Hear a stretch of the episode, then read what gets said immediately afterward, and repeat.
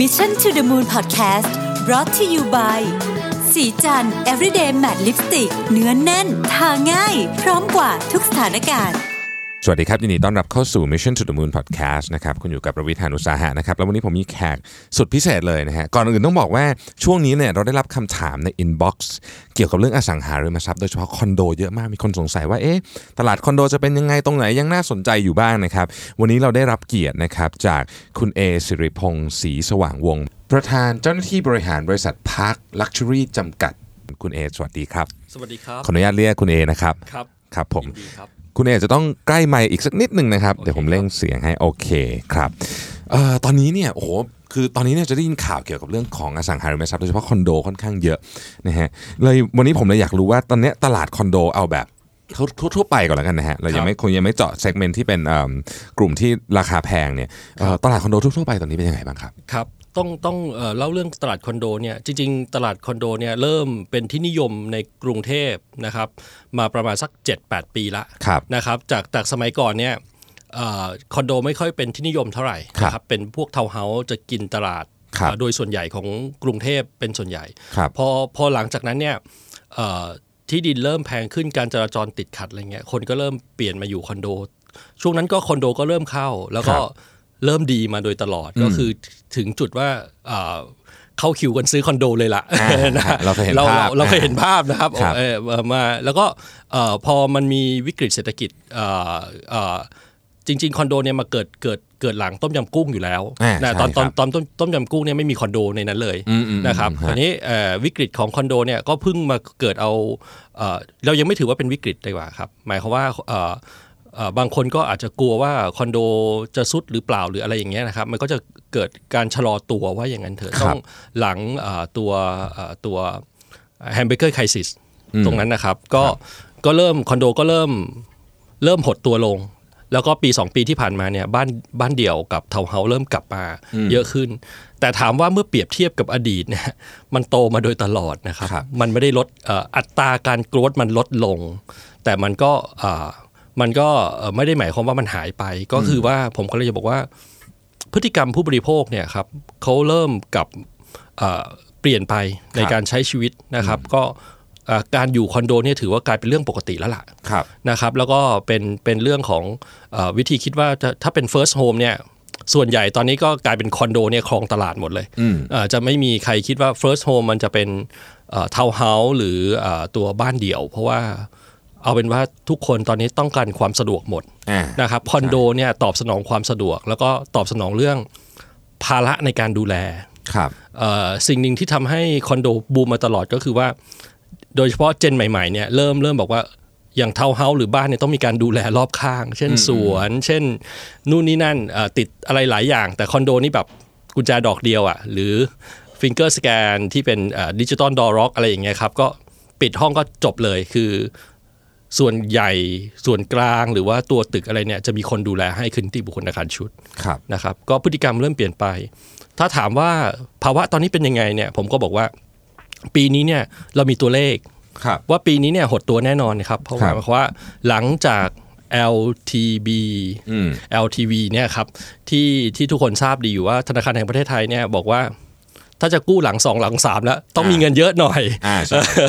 คือคนยุคที่แล้วเนี่ยโชคดีไป หลังสองหลังสามก็ปล่อยกันเต็มนะครับตอนนี้ก็ต้องมีเงินเยอะหน่อยหมายความว่าจะต้องใช้เงินเก็บค่อน ครับ ข้างมาก ก็ต้องดาวเยอะหน่อยว่า ถู น ก เถะ ต้องต้องดาวเยอะหน่อยก็เอ่อก็ทำให้เอ่อทุกคนกระทบหมด ครับ เพราะว่าตอนนี้หมายความว่าเอ่อ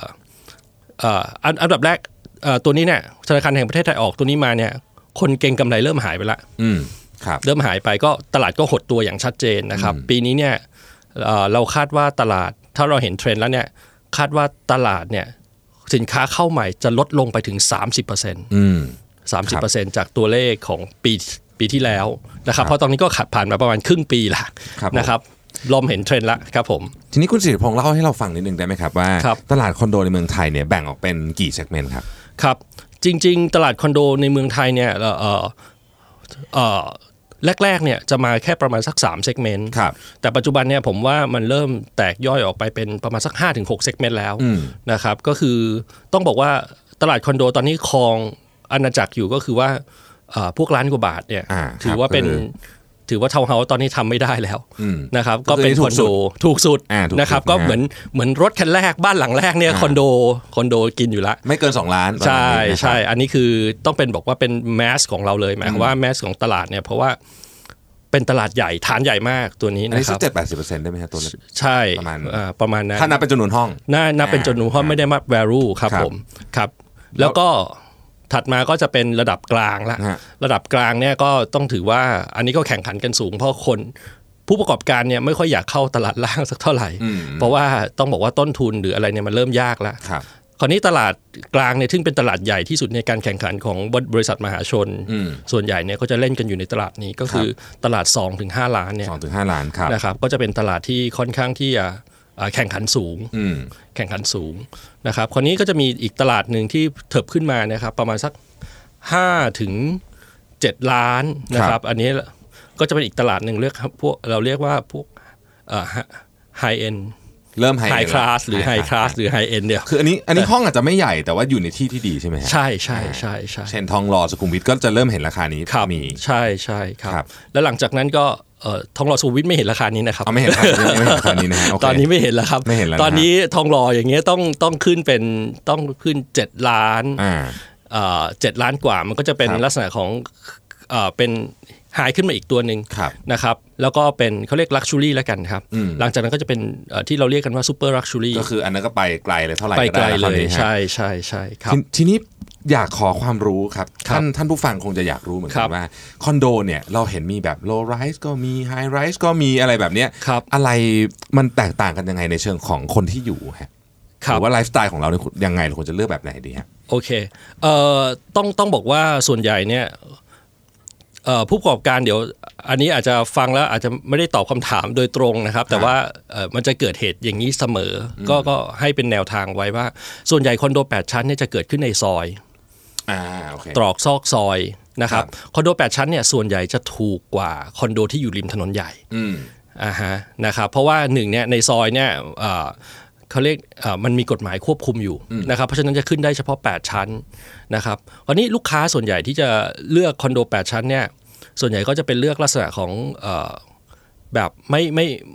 ไม่วุ่นวาย เงียบๆอะไรลักษณะนั้น ยูนิตน้อยหอ ยูนิตน้อย อ่า ยูนิตน้อยหน่อยนะครับอ่า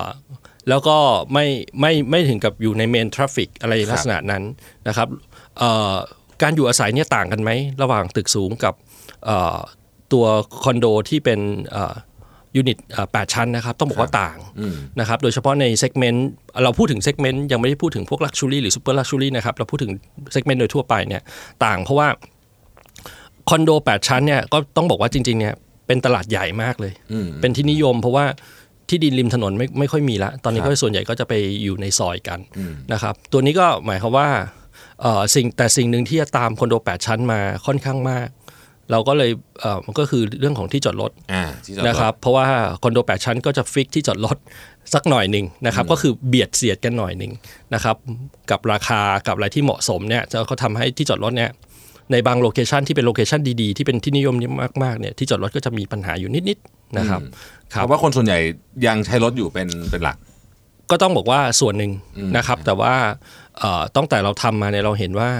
เด็กยุคใหม่เนี่ยไม่ไม่ได้ใช้รถละ ถึงแม้ว่า ใช่ อาจจะไกลหน่อยก็ยังก็ยัง ใช่ หาทางไป เพราะว่าเอ่อต้องบอกวินมอเตอร์ไซค์บ้านเราในเบอร์หนึ่ง ใช่ใช่ใช่จริง ตลาด จริง เติบโตสูงสุดแล้วก็เอ่อแต่แต่ส่วนใหญ่ถ้าเป็นคอนโด 8 ชั้นที่มีเอ่อปริมาณพอสมควรนะใช่ห้าหกตึกเนี่ยก็ ครับ ส่วนใหญ่เขาจะมีรถรับส่ง อ่ เขาเรียกเป็นรถเวียน อืม เป็นชัตเติลบัสอะไรอย่างเงี้ยครับ ฮะ ก็จะเป็นรถเล็ก ๆ รถตู้บ้างรถเอ่อตุ๊กๆบ้างอะไรอย่างเงี้ยครับ รับส่ง ค ไปที่สถานีรถไฟฟ้า ใช่ใช่ใช่ โอเค ซึ่งก็เอ่อช่วยบรรเทาเอ่อไลฟ์สไตล์ของลูกค้าไปค่อนข้างเยอะ ครับ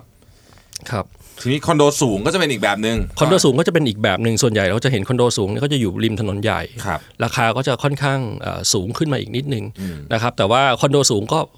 ตรงเงินข้ามเลยครับคอนโดสูง ที่จอดรถจะเหลืออื้อซ่าเลยครับ เพราะเพราะเพราะว่าจริง ๆ กฎกฎหมายเราบังคับ จริงๆเนี่ยบ้านเราเนี่ยเอ่อ อสังหาริมทรัพย์โดยเฉพาะคอนโดเนี่ยอยู่ภายใต้กฎหมายหลายฉบับ ครับ เป็นธุรกิจที่อยู่ภายใต้กฎหมายทุกทุกรูปแบบเลยตั้งแต่ตัวสัญญาจนวิธีการก่อสร้างกับปริมาณของที่จอดรถอะไรเนี่ยอยู่ในกฎหมายในหลายฉบับ ยิบย่อยไปหมดนะครับก็ถูกบังคับให้มีจำนวนที่จอดรถ คราวนี้ตึกใหญ่ๆเนี่ยส่วนใหญ่เหลือ เพราะว่าอะไรเพราะว่าพออยู่ริมถนนแล้วเนี่ยลูกค้าก็เดินเลย เดินเอา เดินเอารถไฟฟ้าใกล้ๆ หรือว่าเออตอนนี้คนไทยเริ่มเดินกันมากขึ้นนะครับ ตอนนี้เรามีศูนย์วิจัยแล้วก็เห็นว่าตัวเลขมันก็เริ่มดีขึ้นสมัยก่อนเนี้ย200 300 เมตรเริ่มเหนื่อยแล้ว เดี๋ยวนี้ 5 6 0 0 เมตร 700 เมตรนี่เดินกันเดินกันมากขึ้น สื่อเป็นสัญญาณที่ดีนะฮะ ครับ ก็สัญญาณที่ดีต้องบอกขอบคุณพี่ตู น เดี๋ยวนี้เนี่ย ได้อ อ อ อก ก กำลังกาย กำลังกายกันพอสมควรระยะ เพราะฉะนั้นระยะเอ่อความใกล้รถไฟฟ้าเนี่ยคนไทยจะรู้สึกว่า 700 เมตรรู้สึกไม่ไกลละตอนเนี้ยนะครับ โเ ครับผม สมัยก่อนไกลนะฮะ700 สมัยก่อนไกลเดี๋ยวเดี๋ยวนี้เดิน เดิ เดิ น น ละเมตรจะต้องนั่งมอไซค์นะฮะ เดี๋ยวนี้เดี๋ยวนี้เดี๋ยวนี้เดินได้ เดินได้ครับครับ ฮะทีนี้ตอนนี้เนี่ยเวลาโอ้โหเราเราก็เห็นคอนโดหลากหลายรูปแบบ ครับ หลากหลายพื้นที่ ครับ คอนโดตอนนี้เนี่ยยังยังเน้นเกาะแนวรถไฟฟ้าอยู่ไหมครับ เอ่อช่วงที่ผ่านมาเนี่ยผมบอกว่าคอนโดเนี่ยเน้นเกาะแนวรถไฟฟ้าเป็นเป็นหลักเลย อืมอืม นะครับ แต่ว่าเอ่อนั่นคือกลุ่มแมส อืม แต่ไม่ได้ตอบเออการเกาะแนวรถไฟฟ้าเนี่ยไม่ได้ตอบสนองกับเซกเมนต์ได้ทุกเซกเมนต์นะครับ อ่าครับ มันจะมีปัจจัยอยู่นะครับพอพอลงรายละเอียดแล้วเนี่ยเอ่ออย่างช่วงไฮเอ็นเซกเมนต์เนี่ยไม่ได้สนใจตัวรถไฟฟ้าสักเท่าไหร่นะ อ่าเพราะเขาขับรถอยู่แล้ว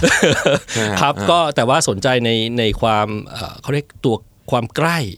ความใกล้หลาย ๆ อย่างก็คือใกล้ทั้งตัวเอ่อตัวไลฟ์สไตล์ที่เขาต้องการเออออฟฟิศที่อยู่ไม่ไกลหรือว่า ครับ เพื่อนฝูงหรือว่าเขาเรียกนะเอ่อ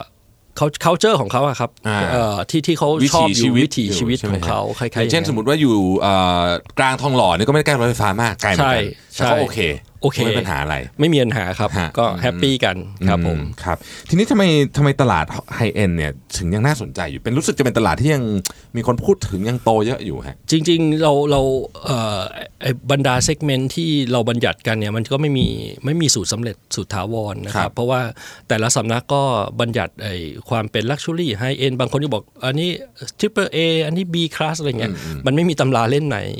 เขียนกันชัดเจน ผม ครับ ว่าอย่างนั้น แต่ว่าจริงๆเนี่ยในส่วนตัวที่ทำงานในวงการอสังหามา 20 กว่าปีเนี่ยเราเราบอกว่าเอ่อผมไม่เรียกอย่างนั้นดีกว่า ผมเรียกว่าเราต้องตามลูกค้าให้ทัน อืม มากกว่า เพราะฉะนั้นเนี่ยเอ่อบางทีเรารู้สึกว่าวันเนี้ยเราซื้อลักชัวรี่ ฮะ แต่จริงๆป่ะมันคือราคาในอในเด็กยุคใหม่ในอนาคตเนี่ยอันเนี้ยถือว่าราคามันไม่ได้แพงมากนะ อ่า เออ โอเค เขาเขาเรียกมันไล่ไล่ตามรายได้กับไอตัวโกรดของเอ่อค่าครองชีพต่างๆเนี่ยเพราะฉะนั้นเนี่ยไอ้เซกเมนต์เนี่ยมันไม่ควรหยุดที่ราคา จริง ๆ แล้ว อ่าไม่ นั่น ควร ใน ที่ราคา ไม่ไม่ใช่อันเนี้ยความรู้สึกผมนะครับ คราวนี้อย่างที่บอกว่าคอนโดในเมืองโอ้โหเจ็ดล้านแปดล้านเนี่ยจริง ๆ มันได้แบบหมายความว่าเขาเขาลักชูรี่มากหรือว่าแบบว่าโอ้โหต้องเป็นคนแบบนั้นถึงจะซื้อ จริง ๆ ต้องบอกว่าคนรุ่นใหม่เนี่ยก็พอพอมีรายได้จำนวนหนึ่งแล้วก็คุณพ่อคุณแม่ที่เป็นเจนต่างๆเนี่ยก็มีเขาเรียกมีมีเอ่อมีเงินช่วยเหลือให้ Support อะไร support สปอร์ตสปอร์ตให้ใครอย่างนั้นราคาที่เขาเอาไปผ่อนเนี่ยมันก็ไม่ได้แบบ อืม ต่างกันมากแต่ว่ามันเป็นการเก็บตัวแอสเซทตัวนี้ไว้ เพราะว่าเอ่อพอพอลูกพ่อแม่ก็ยินยอมนะครับ พอลูกมีทรัพย์สินก็เขาก็รู้สึกเบาใจมากขึ้น เอ้คุณเสรีพงศ์ครับ มันมันเกี่ยวไหมครับว่าตอนนี้เมกะเทรนด์ของโลกเนี่ยรวมถึงในเมืองไทยด้วยเนี่ย ครับ คนย้ายเข้ามาในเมืองเยอะ ใช่ ทำให้ตลาดคอนโดเนี่ยมันมันเป็นที่ต้องการสูงขึ้น ผมว่ามันเป็นเมกะเทรนเลยนะครับ ต้องต้องบอกว่าอย่างอย่างถ้าใครติดตามเรื่องเรื่องของผังเมืองเรื่องของผังเมืองรวม หรือว่าวิธีการใช้ชีวิตเนี่ยจะเห็นว่าประเทศที่เป็นผู้นำในการดูแลคน ฮะ ส่วนใหญ่เนี่ยเขาคิดเรื่องเมืองลอยฟ้ากันหมดละ อืมเมืองลอยฟ้าเป็นยังไง เมืองลอยฟ้าก็คืออย่างเหมือนญี่ปุ่นอย่างเงี้ยครับหมายความว่าไอ้ทาวเวอร์เนี่ยสมัยเราเราเรารู้สึกว่าไอ้ไอ้ตึก 70 80 ชั้นโอ้โหยิ่งใหญ่ในบ้านเราแต่เวลาไปพูดถึงเมกะโปรเจกต์ของญี่ปุ่นเนี่ยมันมันเหมือนแบบจังหวัดหนึ่ง อยู่บนอยู่บนคอนกรีต แล้วก็ซ้อนกันเป็นจังหวัดจังหวัดเลยเออคล้าย ๆ แบบว่าคอนโดที่แบบใหญ่มากๆเอ่ออที่ที่รวมทุกอย่าง แทนที่เอ่อ อันนี้คือโลกอนาคตนะครับที่ที่เขาพยายามวางว่าแม้ทันสิทธิ์บางอย่างเนี่ยแทนที่จะไปแนวขวางแล้วไปทำลายป่าไม้เนี่ยชูดขึ้นซ้อนกันดีกว่าเป็นลิฟต์เลยดีกว่า ลักษณะนั้นนะครับ คืออันนี้ก็คือในหลายประเทศพวกสแกนดิเนเวียนอะไรหรือว่าพวกญี่ปุ่นเนี่ยก็เริ่มเริ่มคิดอะไรอย่างเงี้ยเพราะว่าอะไรเพราะว่าถ้าต้องบอกว่าเวลาความเจริญเนี่ยถ้าปล่อยให้ไปเป็นแนวราบมากๆ ก็จะไปกินพื้นที่พอกินพื้นที่เนี่ย ที่เกษตรกรรมก็จะหาย อืม ใช่ป่ะครับ ป่าไม้ก็จะถูกลุกลาน มันก็เขาเรียกขยายออกขยายออก ขยายออกก็ไปสร้างปัญหาต่าง อืม ๆนะครับ แล้วในที่สุดเนี่ยมันก็เป็นเรื่องของคนนั่นแหละครับ เพราะว่าเวลาเอ่ออยู่แบบกว้างๆมันต้องใช้วิธีการดูแลค่อนข้างเยอะนะครับเอ่อแล้วก็ทรัพยากรก็คือเผาผลาญไปโดยไร้ประโยชน์อ่ะคือคือเขาคิดกันอย่างนั้น อืม นะครับแต่ว่ามันก็นั่นคือเราผมพูดอ่ะอาจจะรู้สึกไกลไป แต่ว่าต้องบอกว่าเทรนด์ปัจจุบันเนี่ยทุกคนวิ่งมาอยู่ในเมืองหมด อืม เพราะว่ามันเหมือนแชร์มันเหมือนแชร์อะไรบางอย่าง เช่นแบบว่าเอ่อเอ่อเวลาสินค้าตัวหนึ่งอย่างอย่างตอนนี้เทรนด์มา เช่นเอ่อเอ่อคนที่ชอบเรื่องสุขภาพเนี่ย อืม เอ่อทานคีโตสมมตินะครับ ครับผม แต่อันนี้เรื่องจริงลูกค้าเล่าให้ฟังว่าไอ้ ฮะ แป้งแป้งบางอย่างเดี๋ยวเขาทานไม่ได้ แต่มันมีแป้งบางอย่างที่เป็นคีโตอะแต่มันไม่สามารถไอ้แป้งตัวเนี้ยมันก็ไม่ได้เป็นความนิยมมาก มันก็ไม่สามารถกระจายไปทุกเซเว่นอีเลเว่นได้เพราะมันไปมันก็ไม่คุ้ม มันก็กระจุกขายอยู่เฉพาะในโซนที่ ฮะ ที่คนนิยม ปรากฏว่าไอ้คนที่นิยมเนี่ยก็เป็นเป็นผู้พวกที่มีการศึกษาแล้วก็อะไรอย่างเงี้ยก็เขารู้สึกว่าเออเนี่ยที่เอ็มโพเรียมมีก็ต้องก็ต้องอยู่ใกล้ๆนั่นแหะเพราะว่ามันบริโภคทุกวันอะไรลักษณะนั้นนะครับสินค้าบางอย่างในบางโซนไม่มี นี่ก็เป็นมุมมองที่น่าสนใจ ครับผม ซึ่งเป็นคำถามของผมต่อไปเลยนะครับ ครับ ว่าอย่างคอนโดที่เป็นคอนโดไฮเอ็นเนี่ยนะครับ ครับ ปัจจัยอะไรบ้างครับที่ที่ลูกค้าเลือก มันอาจไม่น่าจะเหมือนกับเซกเซกเมนต์อื่นใช่ไหมครับ ใช่ใช่ก็จะไม่ไม่ไม่เหมือนกับเซกเมนต์อื่น ฮะ คือคือต้องบอกว่าคนที่เอ่อเลือกคอนโดไฮเอ็นเนี่ยราคาเนี่ยไม่ใช่ไม่ใช่ point ในการตัดสินใจ อืมโอเค ก็คือราคาไม่ได้มา priority แรก ใช่ไม่ใช่มาละ priority แรกก็คือไม่ได้บอกว่า เออราคาเอ่อต่อตารางไม่ถูกหน่อยแล้วก็ซื้อใหญ่ ๆ อย่างเงี้ยเขาไม่ได้คิดอย่างนั้นเขาคิดว่าเขาไปอยู่ในชุมชนหรือว่าอยู่ในย่านที่ที่เขาต้องการมากกว่า อืม ต้องบอกว่าอย่างอย่างเอ่อเล่าให้ฟังว่าเวลาเราซื้อที่ดินเพื่อการลงทุนไฮเอ็นเนี่ยเราต้องต้องเราเราข้อแรกเนี่ยเราจะเลือกว่าไอ้ย่านที่เราไปเนี่ยมี identity ส่วนตัวไหม identity หมายความว่ามีลักษณะเฉพาะไหม ฮะ อ่าต้องอาถ้าฟังแล้วอาจจะฟังยากแต่ว่าเรายกตัวอย่างให้ฟังแล้วกันนะ ครั ฮะ บ เช่น เช่นว่า ถ้าบอกว่าโอเคเยาวราช อืมอืม อ่า โอเค ก็จะนึกออกว่า โอเค โอ้ อันนี้ชัด เยาวราชมีอะไรอะไรอย่างเงี้ยเมื่อเปรียบเทียบกับทางห้วยขวาง ก็จะเห็นว่าอ๋อลิตเติ้ล ลิตเติ้ลไชน่า อ่า ตัวใหม่เนี่ยมันมีอะไรอย่างเงี้ยฮะ ฮะ สองตัวเนี้ยก็มีไอดีนิตี้ต่างกัน เพราะฉะนั้นเนี่ยคนที่นิยมเนี่ยมันจะบอกเซกเมนต์เลยว่าเขาเขาเขาจะไปตรงไหน อ่า คนชอบสุขุมวิทกับคนชอบสีลม ก็คนละคน คน กั ละ น แบบกันอ่า ใช่ใช่สุขุมวิทกับสีลมมีความต่างไหมมีมีทางนัยยะอ่าวิธีการมองข้อนี้ identity มันจะบอกว่า เราจะดูดลูกค้าหรือลูกค้าเนี่ยต้องการอะไรจากย่านที่เขาชอบอะคนชอบสีลมก็คือหมายความว่าโหทำงานกันแบบเอ่อเยอะ อ่า ๆเอ่อทำงานเป็นหลัก งานเป็นหลัก อ่ฮะสุขุมวิทก็อาจจะมีไลฟ์สไตล์บ้าง ทองหล่อไม่ต้องพูดถึงไลฟ์สไตล์จ๋าเลยค่ะเนี่ย อ่าใช่จ้ะเพราะว่าออฟฟิศฉันนะไม่ได้เยอะ ใช่ ถ้า ใช่ จะไปสีลมก็ก็ไม่ก็ไกล ก็ไกล อ่า อ่าฮะ แล้วคือก็ก็ต้องคือคือคนคนที่ซื้อจะบอกเลยใช่ไหมหรือว่ามันจะบ่งบอกถึงตัวตนคนซื้อ ย่านก็จะบอกถึงลูกค้าเรานั่นแหละครับ แล้วก็เวลาเราไปเราก็ไปดูว่า โอ้ย่านนี้มี identity เสร็จแล้วเราก็มันจะมีปัจจัยอื่นในการเลือกต่อไป คราวนี้พอพอพูดเฉพาะในแง่ของลูกค้าแล้วกันว่า เพราะว่า ครับ ลูกค้าอยากได้อย่างนั้นแหละครับ คือหมายความว่าเขาอยากพรีเซนต์ตัวเองหรือว่าเขาเขาชอบตัวเองอยู่ในอยู่ในย่านไหนเนี่ยมันก็จะบอกตัวตนของเขาเหมือนกันว่าเขาเป็นคนคน ครับ แบบนั้นนะครับ คุณสิริพงษ์อัปเดต ย่านเซ็นเตอร์ให้เราฟังหน่อยได้ไหมครับว่าตอนเนี้ยกรุงเทพเนี่ยอะไรบ้างที่มีที่เรียกว่าเป็นย่านเซ็นเตอร์คงเปลี่ยนไปเรื่อย คงคงเอ่อต้องบอกว่าถ้าพูดถึงเอ่อเอ่อย่านธุรกิจนะครับ ฮะ ที่เรานิยมเอ่อพูดกันว่า CVD CVD เนี่ย ฮะ ออริจินอล CVD ก็คืออยู่ที่สีลมสาทร ครับ อันนี้ต้องยอมรับเลยนะครับ แล้วก็อันเนี้ยหลายคนคงทราบว่าตอนนี้เราก็พยพยายามพยากรณ์กันว่ามี New CVD ใหม่ ฮะ ก็คือน่าจะเป็นย่านรัชดาพระราม ครับ 9นะครับย่านรัชดาพระรามก็จะเป็น New CVD ก็คือว่าออฟฟิศบิลดิ่งเนี่ยเริ่มสร้างกันค่อนข้างเยอะ เยอะ ในในตัวรัชดา ครับ นะครับแล้วปัจจุบันเนี้ยมันก็เริ่มลามมาแล้ว ก็หมายความว่าไม่ใช่เพียงอโศกนะครับ ต้องบอกว่าต้นเอ่อต้นเอ่อรัชดาที่ตัดกับเอ่อตัวพระรามสี่เนี่ยตอนนี้ก็มีออฟฟิศบิลดิ่งกำลังสร้างใหม่อีก หลายตัวแล้วก็เอ่อศูนย์ประชุมแห่งชาติเศรษฐกิจเนี่ย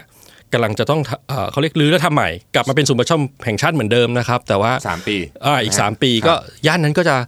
เอ่อกลายเป็นแหล่งที่เหมือนกับ คึกคัก บิสเนสคึกคักนะ เพ ครั ราะ บ มันต่อเชื่อมไปทางพระรามสี่ด้วย ใช่ อันนี้ก็ต้องบอกว่าพวก CVD เนี่ยก็จะยังอ่าตัวสีลมมาต่อเชื่อมพระรามสี่ไปที่อโศก แล้วก็ไปที่เอ่อรัชดาช่วงพระรามเก้าเนี่ย ฮะ น่าจะเป็นยังเป็น ยังเป็นเอ่อเขาเรียกจุดที่เป็นเรื่องของ business ที่ต่างชาติ แล้วคนไทยก็ยอมรับอย่าง City Bank ก็ย้ายมาตรงตรงถนนอโศกแล้วนะครับก็อันนี้คือพูดถึงย่านที่เป็นธุรกิจคราวนี้ถ้าพูดถึงย่านที่เป็นไลฟ์สไตล์เนี่ยจริงๆเนี่ยตอนเนี้ยต้องบอกว่าสุขุมวิท อ่าก็ไม่ได้น้อยหน้า ตอนแรกย่านไลฟ์สไตล์ที่ดีที่สุดต้องบอกว่าสยามมาบุญคลองอะครับ อ่า อันนี้เป็น โอเค กิมมิกใหญ่เลย ถูกต้องไหมครับ แต่ต้องบอกว่าเอ่อการพัฒนาหรืออะไรเนี้ยมันก็จะเป็นการรีโนเวทไปเรื่อยๆ แล้วก็เลสเดนเชียลไม่สามารถเข้าไปในแทรกตัวในนั้นได้ละ เพราะว่าแน่นมาก ไม่มี ไม่มี ราคาที่ ที่จะไปฮะ ใช่ครับ ครับ ตัวที่ลองต่อมาก็ต้องบอกว่าต้องเป็นเอ่อเอ่อตระกูลเมกะโปรเจกต์นะครับก็คือ Emporium M Quartier แล้วก็ M Sphere นะครับเขาเรียก M District อ่าน นะครับอันนี้ก็จะเป็นเมกะโปรเจกต์ใหญ่ อ่า ต้องบอกว่าไอ้ตัวนี้มันดึงดูดคนเหมือนกัน เมื่อเมื่อพอพูดถึงตัวนี้ก็ต้องพูดถึงว่ากิมมิคใหม่ๆเนี่ยเราก็ต้องเออต้องยอมรับว่าไอคอนสยามก็เป็นตัวหนึ่งที่ที่ อ่า ผู้ประกอบการก็ตกใจเหมือนกันว่า โอ้โหเก่งจริง ๆ ข้าม สา ไปอยู่ มารถ อีกฝั่ง ดึงดูดดึงดูดเรา ต้องบอกว่าต้องต้องระดับเทพทำอะครับ เพราะว่าเป็นเมกะโปรเจกต์มาก ครับๆเอ่อลงทุนมหาศาลมากนะครับ ผมว่าย่านที่เป็นไลฟ์สไตล์ก็จะจะเป็นไอสองตัวนี้ที่เป็น ที่จะเป็น investment ใหม่ ๆ ที่จะดึงดูดคน แล้ว ครับ น่าจะมี activity อะไรมากมายต่อมาอ่าส่วนส่วนลองอีกเลเวลหนึ่งต่อมาก็คือเรื่องของอ่าย่านที่มันมีความสำคัญของตัวเองอยู่แล้ว อ่าน นะครับ เช่นอย่างที่เช่นบอกว่าอย่างทองหล่ออย่างเงี้ยครับ พร้อมพงษ์ทองหล่ออะไรอย่างงี้อ่า อ่าอย่างทองหล่อพร้อมพงษ์อะไรอย่างเงี้ยที่ที่กำลังโตขึ้นด้วยด้วยการลงทุนแบบรายย่อย เช่น ร้านอาหารไปเปิด ร้านใหม่ ๆ เข้ามาอะไรลักษณะนั้นที่ไม่ใช่เมกะโปรเจกต์อย่างที่ผมเล่า เมื่อกี้ไอ้ตัวแรก ๆ มันจะเป็นเมกะโปรเจกต์ทั้งนั้นเลยนะครับคือต้องเป็นกลุ่มทุนมหาศาลที่มาลงนะครับ แต่พวกเนี้ยครับสำคัญนะครับคือ ร้านอาหารย่อยๆพัตตาคารย่อยๆ หรือว่าร้านค้าย่อยๆ ร้านกาแฟย่อยๆเนี่ยมันจะสร้างบรรยากาศ ใช่ สร้างเขาเนี่ยน จะมีคนบางคนชอบแบบนั้น ใช่ใช่แล้วถ้าผมว่ามันเป็นเทรนด์เพราะว่าผู้ผู้ประกอบการสามารถเลือกเออไม่ใช่โทษทีครับ ผู้อยู่อาศัยเนี่ยสามารถเลือกเอ่อสิ่งที่มันแบบเปลี่ยนแปลงอยู่ตลอดเวลาได้ ใช่ นะครับครับ ทีนี้อยากให้เอ่อพี่สิริพงษ์เล่าโครงการของ Origin ตอนนี้ที่แบบที่เด็ดเลย มีอะไรที่กำลัง ongoing อยู่บ้างครับ ครับจริงๆเนี่ยเอ่อเอ่อตัว ongoing เนี่ยเราก็มีเอ่อลักษณะอยู่อยู่ประมาณสักเอ่อสามสามไทยสามเลเวลนะครับ ครับ ตัวแรกเนี่ยต้องต้องบอกว่าเป็นโครงการแบบโครงการเปิดใหม่เพิ่งกำลังจะกำลังจะเปิดตัวนะครับก็แต่ว่ามี ex- exclusive sale เป็นบ้างแล้ว ครับ นะครับซึ่งยอดก็ค่อนข้างดีนะครับก็เรามีพาร์คจุฬาสามย่าน อ่า อ่าตัวนั้นก็จะเป็นโครงการที่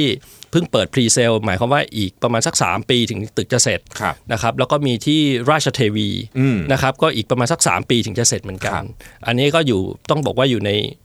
พามโลเคชันมาก ๆ เพราะว่าพระรามสี่ต้องบอกว่าอ่าฮะแน่นอกจากว่ามีแมกกะโปรเจกต์เนี่ยไม่ใช่แค่จากสองสองสามเจ้ามีหลายเจ้าเนี่ยลงไปพระรามสี่นี่มาแน่นอน ทุนใหญ่ทั้งหมดของเมืองไทยนี่อยู่ที่นั่นหมด อยู่พระราม แ สี่ใช่ครับ แล้วก็ตัวเอ่อตัวตัวเอ่อราชเทวีเนี่ยก็ถือว่าท็อปฮิตอยู่ละที่ดินหายากนานๆมาที แต่ก็ต้องบอกว่าย่านนั้นก็คุณหมอเยอะ เพราะว่าตรงนั้นอุดมไปด้วยโรงพยาบาล ครับ แล้วก็จริง ๆ ก็ใกล้จุฬานะครับ ก็หมายความว่าเป็นที่นิยม คราวนี้อีกเลเวลหนึ่งก็คือเอ่อตัวที่อยู่ในช่วงการก่อสร้าง ครับ ซึ่งก็อีกประมาณสัก2 2ปีกว่าก็จะเสร็จก็ก็จะมีที่ตรงที่ทองหล่อนะครับ ตอนนี้ก็เอ่อเปิดขายอยู่นะครับ แล้วก็ตรงที่เอ่อตัวเอ่อพญาไทนะครับ อืม ก็เป็น ครับ พาร์คพญาไทกับพาร์คทองหล่ออ ม นะครับพาร์คแล้วก็เอ่ออีกอันหนึ่งก็คือเอ่อตัวตัวนี้แล้วเสร็จแล้ว ล้วครับ นะครับเพิ่งเสร็จเมื่อไม่ต้นปีที่ผ่านมานะครับ ก็คือตัวพาร์คออริจินพร้อมพงษ์หรือว่า สุขุมวิท อ่าบนถนนสุขุมวิท 24 ซึ่งจริงๆก็คือจะเป็นเฟส 2 ของโครงการพาร์ค 24 อ่ พาร์ค 24 เนี่ยจะเป็น 2 ตึก ครับ ข้างหน้า แล้วก็อันนี้ก็จะเป็น 2 อีก 3 ตึกที่ต่อเนื่องมานี่เป็นเฟส 2 ซึ่งพาร์ค 24 กับพาร์คออริจินพร้อมพงษ์เนี่ยห่างกันอยู่ 2 ปี ครับ คือตอนตอนเปิดขายเนี่ยห่างกันอยู่ประมาณ 2 ปีครับผม อันนี้มีคนพูดถึงเยอะ อยาก ครับ ให้อยากให้พี่สิริพงษ์เล่าให้ฟังหนึ่งไหมครับว่าจุดเด่นของโครงการเลยเนี่ยพาร์คออริจินพร้อมพงษ์สุขุมวิทยี่สี่เนี่ยมีมีอะไรบ้างครับ ครับต้องต้องบอกว่าเอ่อเอ่อโครงการเนี้ยเนี่ยพูดถึงเรื่องทำเลก่อนแล้วกันนะครับ อืม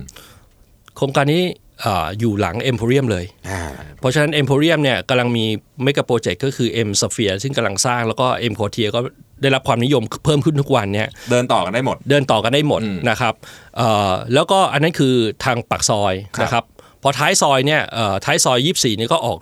ถนนเอ่อสุเอ่อพระรามสี่ ครับ ใช่ป่ะครับก็ตอนเนี้ยพระรามสี่ก็กำลังจะโกรธก็มีเรื่องราวต่างๆเนี่ยมากมายนะครับ ส่วนส่วนต้องบอกว่าซอย 24 เป็นซอยที่ค่อนข้างดีอย่างหนึ่งก็คือหนึ่งเนี่ยเอ่อสามารถทะลุได้สองสามทาง ก็คือทะลุออกตรงรัชดาก็ได้ไปทะลุออกแถวหน้าสิริกิตพอดี ซึ่งต่อไปก็จะเป็นเมกะโปรเจกต์ที่ที่เป็นแบบนิวสิริกิตใหม่เนี่ยนะครับ ครับ แล้วก็เผอิญไปตรงกับสะพานที่กำลังจะสร้างอยู่ก็คือสะพานข้ามแยกนละนอง อืม นะครับตัวนั้นเนี่ยสะพานตัวนั้นจะออกมาเป็นรูปตัววายก็คือนอกจากเชื่อมรัชดาไปสู่พระรามสามแล้วเนี่ยยังตีซ้ายออกไปที่อ่าตัวเมกะโปรเจกต์ของการท่าเรือแห่งประเทศไทย ซึ่งเขาเมื่อกุมภาที่เขาผ่านมาเขาเริ่มแถลงว่าไอ้ย่านนี้โซนนี้จะเริ่มปรับเอ่อเพื่อหาคนมาร่วมทุนในการประมูลต่าง ครับ ๆนะครับ แล้วตรงนั้นมันก็คือขึ้นทางด่วนได้ด้วยนะครับเพราะฉะนั้นเนี่ยเอ่อในยิ่งแง่ลองเทอมอีก 10 ปีข้างหน้าเนี่ยผมผมมองว่า รัฐบาลก็ควรจะเอาที่ดินแปลงเนี้ยมาพัฒนากรุงเทพเหมือนกัน เพราะว่ามันก็เหมือนกับทางสิงคโปร์ที่ใช้ท่าเรือท่าเรือที่ปากน้ำอะปากแม่น้ำอะครับเพราะว่าตอนนี้เรือระวางขับน้ำใหญ่ๆเนี่ยเขาไม่เข้ามาละ อืม เขาจะไปจอดอยู่ไกลๆแล้วเราก็ใช้รถไฟฟ้าเข้ามา มันจะไม่ค่อยมีเรือขนขนส่งสินค้าที่เข้ามาตามคลองเหมือนเดิม หรือว่าตามแม่น้ำเหมือนเดิม ก็น่าจะเอามาพัฒนาเป็นกิมมิคอะไรต่างๆ แต่ผมผมดูแผนแล้วก็น่าจะเป็นมีอะไรหวือหวาเหมือนกัน แต่อาจจะต้องรอระยะเวลาเพราะเป็นโครงการของรัฐ เพ ราะว่าอะไร จะต้ อะ อง ไร รอ ที่อ หยู่น่อย ติดน้ำมักจะสวยใช่ไหมฮะ แน่นอนอยู่แล้วครับ มีส แล้วก็เป็น มีสห์ เป็นหน้าตาของของบ้านเมืองด้วย เพราะว่าอย่างที่บอกว่าเวลาเราไปเที่ยวในหลาย ๆ ที่เนี่ยเอ่อเราก็จะไปเจอไอ้ตรงติด ใช่ น้ำทั้งนั้น ซึ่เขาแหละ จะโชว์ waterfront กัน ใช่ นะฮะ ใช่ใช่ครับ ทีนี้ ค ทิ รั ศ บ ทางการเติบโตของแบรนด์ออริจินเนี่ย ตอนนี้เนี่ยเอ่อคุณเสรีพงษ์มองไว้ว่าไงบ้างครับ ครับแบรนด์ออริจินเนี่ยเราเอ่อเราตอนนี้เรากำลังเอ่อแบ่งการดูแลลูกค้าให้เป็นเอ่อเป็น business unit ครับ ใน business unit นั้นเนี่ยจะต้องเข้าใจถึงลูกค้าเฉพาะกลุ่ม อืม เพราะฉะนั้นเนี่ยเอ่อในโครงสร้างของการดำเนินธุรกิจเนี่ยใน business unit ต่างๆเนี่ยจะไม่เหมือนกันเลย เช่น ถ้าใครเอ่อ business unit ชื่อ The Origin เนี่ยนะครับที่เป็นคอนโดที่มาตอบเป็น first jobber อย่างเงี้ยครับ ครับ ก็ต้องไปดูเรื่อง cross ไปดูเรื่องสิ่งที่มันถูกใจ Gen Gen Z เอ่อหรือว่าเอ่อ Gen Z Gen C ที่เราพูดถึงแล้วก็ Gen Y ตอนปลายอะไรอย่างเงี้ยครับที่จะเป็นลูกค้าใหม่ ตรงนั้นเราไปตอบสนองยังไง ซึ่งจะเป็นคนละแนวกับตระกูลพาร์ค อ่า พาร์คนี่จะเป็นกลุ่มลักชัวรี่เลย ครับ นะครับเพราะฉะนั้นลูกค้าเนี่ยก็ต้องบอกว่าอีกระดับหนึ่งหรือวิธีการมองอีกแบบหนึ่งแต่ไม่ได้บอกว่าเขาเป็นคนแก่นะครับ เพราะว่าลูกค้าเราส่วนใหญ่ก็ ยังยังหนุ่มยังสาวแต่ว่าวิธีการคิดเช่น เช่นอย่างซอยเอ่อตัวพักยี่สี่เนี่ยลูกค้าเราหน้าตานี่ต้องแบบว่าหนุ่มสาวแต่ว่าเป็นเป็นสไตล์ที่แบบว่าเรียนนอกกลับมา เพราะว่าเขามีความเป็น international เนี่ยเขาจะมีเอ่อวิธีการคิดอีกแบบหนึ่งคือรักสุขภาพ สนใจที่จะอยู่ใกล้สวนเบญจกิติเบญจศิริเอ่อดูแล เช้าๆไปวิ่งอะไรอย่งงี้ย เช้าเช้าๆไปวิ่ง แล้วก็เอ่อเรื่องเนี้ยเป็นเรื่องกลายเป็นเรื่อง ผมว่าเป็นเทรนด์ของโลก เพราะว่าเราเราเราดูอย่างตัวที่เราเคยศึกษาอย่างนิวยอร์กเนี่ยครับ อะไรที่มันใกล้เซ็นทรัลพาร์คเนี่ยราคามันไม่ค่อยไม่ค่อยหยุดหมายความว่าเพิ่มมูลค่า แล้วเพราะว่ากลายเป็นว่าคนเนี่ยไม่ได้ไปหาป่าเขาข้างนอก แต่พยายามมาใช้ไอ้ฟาซิลิตี้ที่ที่รัฐเป็นคนดูแลและจัดสรร อืม มันมันดูปลอดภัย มันดูสะอาดสะอ้านมันดูอะไรอย่างเงี้ยครับ แล้วก็ง่ายด้วย แล้วก็ง่ายด้วยใช่ครับ แล้วก็ของเราเนี่ยเหมือนคล้ายๆนิวยอร์กเพราะว่าสวนลุมจะอยู่ทางทิศตะวันตก แล้วค่อย เอ่อเราออกมาทางทิศตะวันออกมันคือจะจะไล่กันคล้าย ๆ กันว่าเออแล้วที่ดินตรงเนี้ยก็หายากขึ้นเต็มทน ครับ นะครับ เพราะว่ามันเป็นเหมือนพามโลเคชันเนี่ยที่ดินไม่ค่อยออกมา เทรนด์ของลูกค้าที่ครอบครัวเล็กลง อันนี้ ครับ เห็นค่อนข้างเห็นชัดเลยนะครับ ใช่ครับ ปะเทศไทยเนี่ย อันนี้เนี่ยส่งผลต่อแนวทางการ develop ของ Origin บ้างไหมฮะ เอ่อแน่นอนครับแน่นอนเพราะว่าเราก็คิดว่าอย่างอย่างเราทำทุกเซกเมนต์เนี่ยเราก็จะเห็นว่าคนโสดก็มากขึ้นตามที่เขาพยากรณ์จริงๆเนี่ย ใช่ เพราะว่าเวลา แต่งงาน ยื่น ไม่มี กู้ ลูก อะไรอย่างเงี้ย เวลายื่นกู้จะต้องเปิดเผยหมด ใช่ป่ะครับเปิดเผยเรื่องอะไรหลาย ๆ อย่างให้ให้กับทางเอ่อธนาคารทางแบงค์เนี่ยเราก็จะเห็นว่าเออเนี่ยคนคนโสด อยู่กันเอ่อเขาเรียกซื้อทรัพย์สินของตัวเองมากขึ้น แล้วก็แบบเอ่อพยายามทำตัวเป็นอิสระครับ ครับ ต่อให้คนแบบอยู่แบบไม่แต่งเนี่ยเวลาใช้ชื่อเนี่ยก็ไม่ได้ใช้ร่วมนะ ต้องตัดสินใจให้คนใดคนหนึ่ง หรือว่าไม่ก็สองยูนิตเลยอะไรลักษณะนั้น คู่แต่งงานเองก็ไม่มีลูกเยอะขึ้น ใช่ครับ ใช่ ใช่ ไหม ครับใช่ครับ ที่เขาเรียกว่าดิง double income no kids นี่ก็เป็นตลาดใหญ่ เป็นตลาดใหญ่ เพราะว่า ขอคอนโด บางทีทำงานทั้งคู่ ครับ เงินเยอะด้วย ถูก ลูกก็ไม่มี ลูกก็ไม่มี แล้วก็กลุ่มเนี้ยก็คือเขาใช้ชีวิตจริงๆก็อย่างอย่างเช่น วิธีการท่องเที่ยวหรือการไปอย่างเงี้ย คอนโดดูแลง่ายกว่าครับ อืม คือของของเราเนี่ยไม่เคยมีเรื่องไอ้ของหงของหายในคอนโดเลย เพราะ ไม่ต้องระแวดระวังด้วยเพราะไม่ต้องติดแมกเนตตามหน้าต่างเลยนะครับไม่ต้องไม่ต้องเลยเพราะว่ามันดูเอ่อเขาเรียกนะระบบ security ของคอนโดเนี่ยมันมีหนาแน่นกว่าพวกบ้าน ใช่ เอ่อบ้านจัดสรรหรือว่าพวกทาวน์เฮาส์ เราต้องนึกภาพนะเวลาไปเที่ยวเราเก็บกระเป๋าปุ๊บเราก็ปิดประตูไปเลยปิดไฟเลย ค แค่ รับ นั้นเองนะฮะ ตัดสินใจตอนนั้นก็ อ่า เปิดแอป ไลย ปุ๊บ เล ปิ ย ดไฟไปได้เลย ซึ่งเดี๋ยวนี้คนก็เที่ยวกันเยอะด้วยมันก็เกี่ยวข้องกับเรื่องพวกนี้หมดจะได้ไม่ต้อ ใช่ งดูแลไม่ต้องเป็นห่วงนะฮะ ถูกต้องครับครับผม อ่ะสุดท้ายครับผมสสำหรับท่านที่สนใจโครงการของ The Origin เนี่ยเอ่อทั้งหมดเลยทุกโครงการเนี่ยติดต่อที่ไหนดีฮะคุณ ก็ เจมส์ เอ่อเราสามารถเข้าไปที่เว็บไซต์ได้นะครับ ก็เอ่อ origin.co.th ครับ หรือถ้าเป็นเอ่อเบอร์โทรก็ 0 2 0 3 0 0 0 ครับ นะครับ ก็สามารถเอ่อโทรเข้าไปสอบถามได้ ครับ นะครับ วันนี้ต้องขอบคุณคุ ครั ณ บ สิริพงศ์มาก ๆ เลยนะครั ครับ ขอบคุณมากครับ ขอบคุณเช่นกันครับ สวัสดีครับ สัสิ เพราะความสดใสมีได้ทุกวัน